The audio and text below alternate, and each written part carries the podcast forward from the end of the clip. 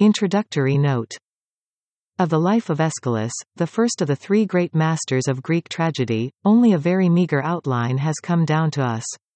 He was born at Eleusis, near Athens, 525 BC, the son of Euphorion. Before he was 25 he began to compete for the tragic prize, but did not win a victory for 12 years.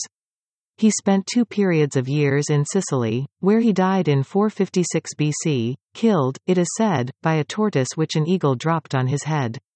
Though a professional writer, he did his share of fighting for his country, and is reported to have taken part in the battles of Marathon, Salamis and Plataea.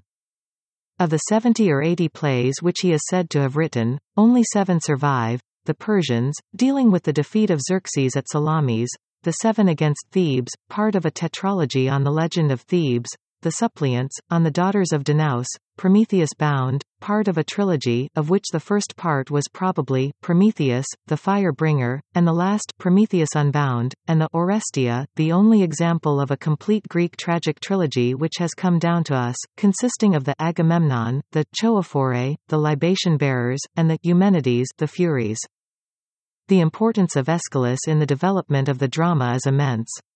Before him tragedy had consisted of the chorus and one actor, and by introducing a second actor, expanding the dramatic dialogue thus made possible, and reducing the lyrical parts, he practically created Greek tragedy as we understand it.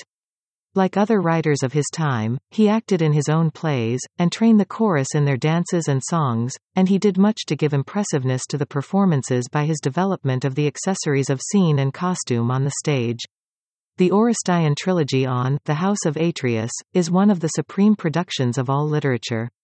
It deals with the two great themes of the retribution of crime and the inheritance of evil, and here again a parallel may be found between the assertions of the justice of God by Aeschylus and by the Hebrew prophet Ezekiel. Both contend against the popular idea that the fathers have eaten sour grapes and the children's teeth are set on edge, both maintain that the soul that sinneth, it shall die.